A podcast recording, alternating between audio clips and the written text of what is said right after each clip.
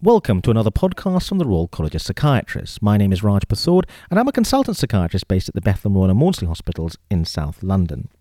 Today, we're discussing a fascinating paper uh, published in the November edition of the British Journal of Psychiatry, and it's published by Robert Schug with some co authors, and he's a neuropsychology based at the University of Southern California in Los Angeles. And the title of the paper is a bit of a mouthful, but it is Psychophysiological and Behavioral Characteristics of Individuals Comorbid for Antisocial Personality Disorder and Schizophrenia Spectrum Personality Disorder.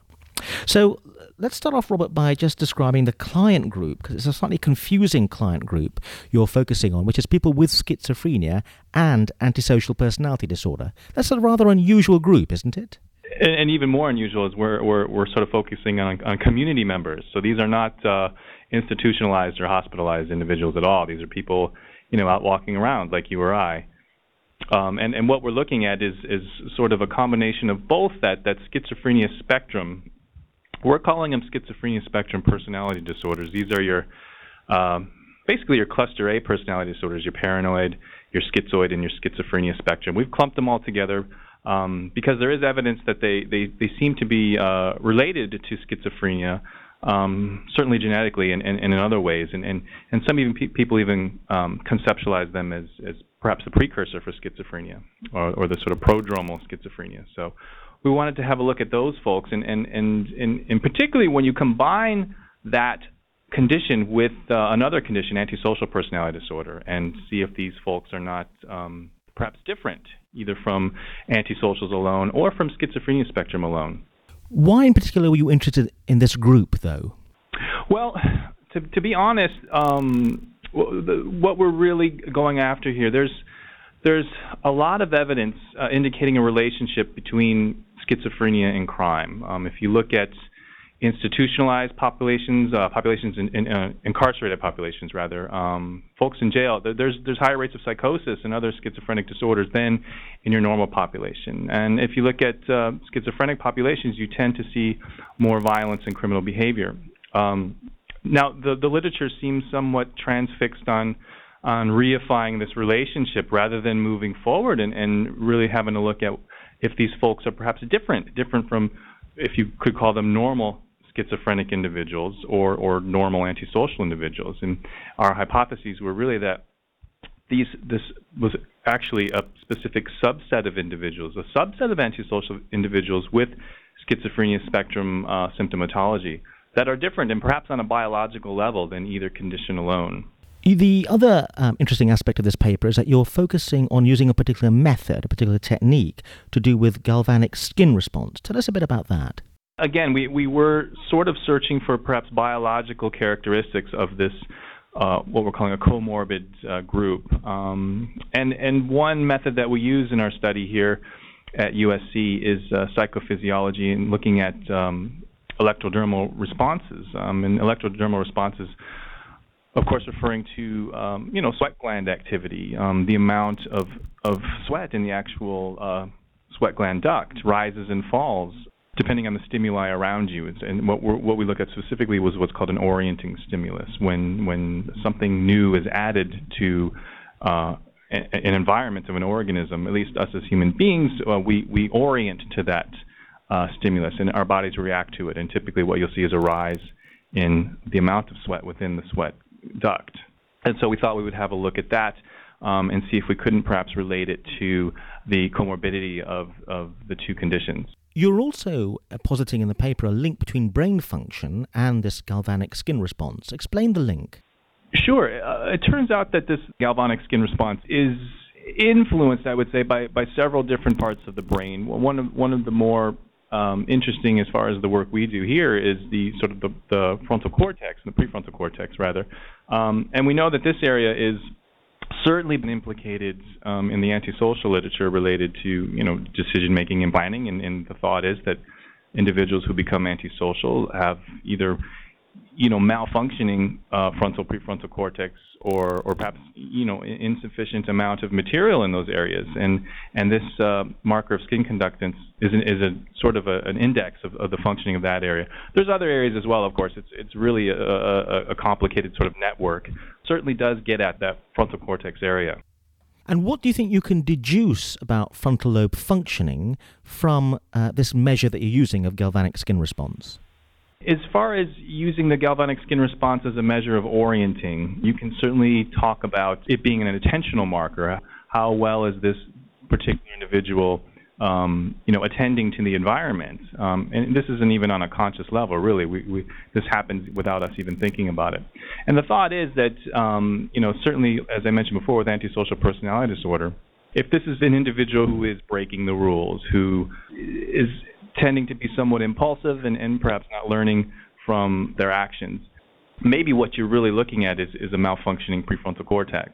And there has been evidence or, or, studies that have indicated that you do see prefrontal and frontal deficits as well. And, and we thought that this particular area might might maybe be sort of uh, common as far as deficits go to, to both conditions, and, and and that we would see sort of significant reductions in activity, or, or you know as measured sort of indirectly as we did here with the galvanic skin response, when you get both of these conditions uh, existing together. Could you tell us a little bit about how you measure the galvanic skin response? Sure, it's it's very very easy to do. Actually, you do it with electrodes, um, and um, basically what we do is we we have the the participants seated in a chair. They have an electrode, uh, two electrodes placed on the thumb and the forefinger. This is actually pretty traditional.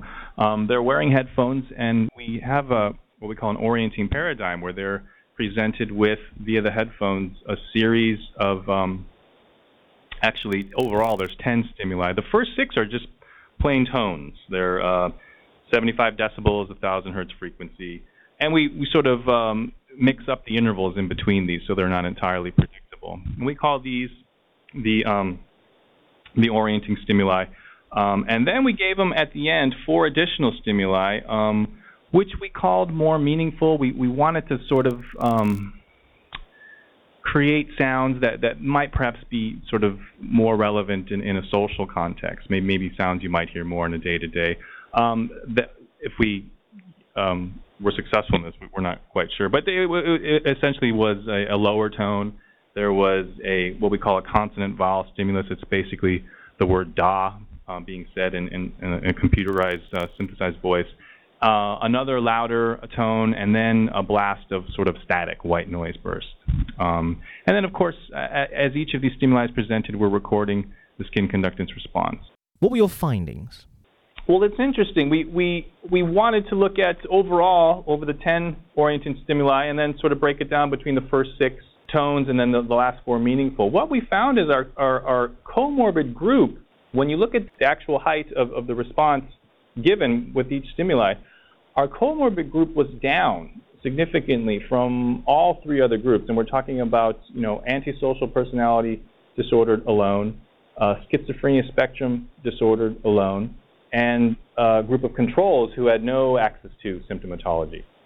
Certainly, in line with, with, with, previous findings, we would expect you know all of the groups to be down from the normal controls, um, which they were. Um, but the fact that the the comorbid group was down significantly from you know certainly the schizophrenia spectrum individuals alone, and even the antisocial individuals alone, does indicate that you know th- there is they do appear to be a distinct sub, you know, a distinct subgroup beyond either condition by themselves, and it, possibly a biologically distinct subgroup.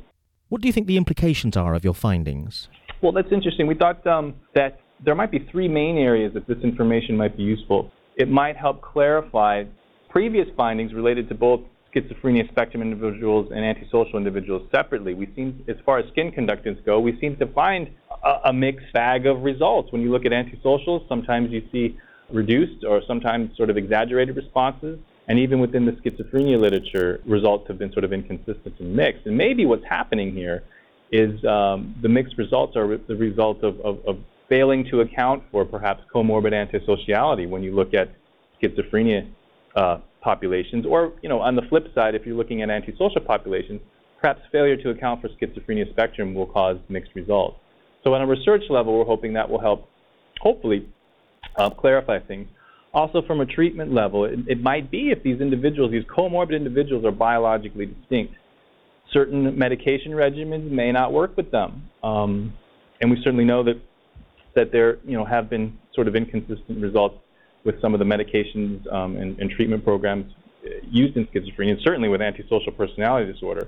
Perhaps taking this into account, we can develop programs specific to this subset of comorbid individuals that would be more effective uh, in, in managing their symptoms. And then finally, um, on a forensic level, if it turns out, like we found, that these comorbid, comorbid individuals actually report committing more uh, crimes than do all of the other groups, it might be that this group might need some special attention when it comes to um, management within correctional settings, perhaps with probation and parole requirements. This might be you know, a, a group to take a look at and perhaps follow a little bit more closely.